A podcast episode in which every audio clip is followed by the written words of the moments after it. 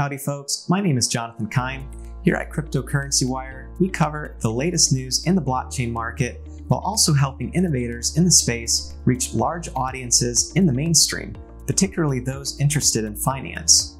Cryptocurrency Wire is just one of 50 plus brands part of the Investor Brand Network, a platform that we've been developing for more than 15 years now.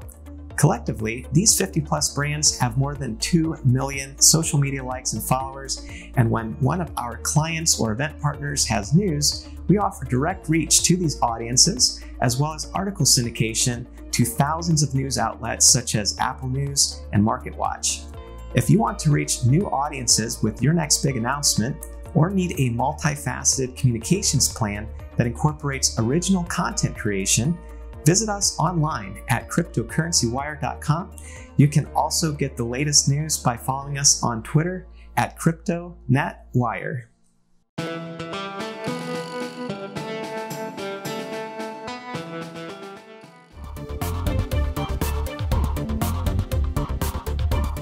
Back to the Wild West Crypto Show. I'm Drew. I'm Brent. Brent, we have with us Jonathan Keim. What, what has he got for us today? Well, Jonathan, how you doing? Apparently, Jonathan's snowless. He says the snow melted. It's 80 degrees. With that, we got to make you an honorary Texan.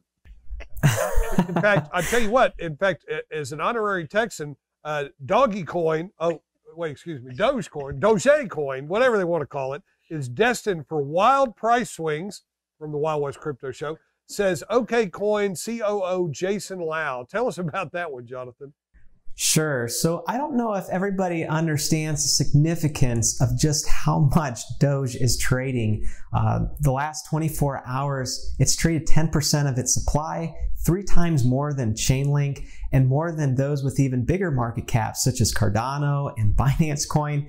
And the crazy thing is, just in this example of today, it's well below the average of what they've been trading at on a daily basis. Of course, that is very interesting for those that make money through trading, particularly um, you know big financial institutions. So I think this is just going to uh, make it that much more exciting get in the crypto space, particularly when people are used to the markets opening at 9:30 and closing at 4 New York time. You know what's interesting about that, Brent, is that uh, Dogecoin was built on a lark. It was a joke. And so then all these people got behind it, and it's the hype. So it's like trading fairy dust, right? But I hadn't really thought about it because uh, I don't hold any of it. I don't know if you do. No, I don't hold any. Yeah, because it's there's no real utility value. However, there's perceived value, and if traders, I never really thought about the swings. There's probably money to be made there. Well, That's why it's going. Actually, maybe the swings is the perceived value. Because I mean, if you're a trader, you know, in fact, you know what generally happens is is a coin goes goes up, gets released sells out 75, 85, 95% of its value.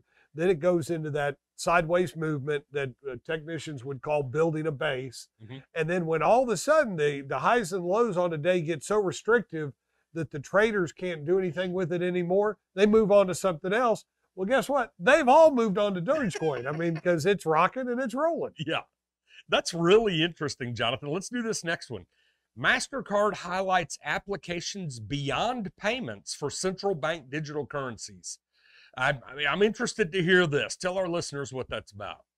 Unfortunately, they didn't get into a lot of specifics, but after mentioning the obvious that we're in the early days and such, MasterCard mentioned a little bit about application services and smart contracts. And to be fair, I'm not sure anyone really knows where all this programmable money potential will take us but it sure is exciting, and companies like MasterCard have no choice but to be on top of it. Well, and I'll tell you what, one thing is, is, is at least they're realizing that this is a transformative mm-hmm. event. And know, what do you do when there's a transformative event? Oh, you know, those little uh, mechanical things are not going to overtake horses. You know, you don't get near the ride that you get on a good buggy. You know, it takes gasoline. It take, you know, and so all you get all the why it's not going to work. And then you start to figure out how to integrate some of it. And then you try and figure out how to own some of it. And you know, all this tells me is is that MasterCard's realizing that this thing's got legs and they better start running. Yeah, yeah. Interesting. Well, the next one, your future at stake. The University of Wyoming allocates four million to staking three coins. Oh, so tell us the higher education is getting into staking. What are they doing? well, the first sub headline I saw is the reason they're doing this is a way to raise revenue. And I think all universities need to be looking at that. Uh, and no one's really sure which three coins they're going to choose, but they do happen to operate a staking pool on Cardano, and the company behind Cardano has donated a half a million dollars to the university's blockchain lab.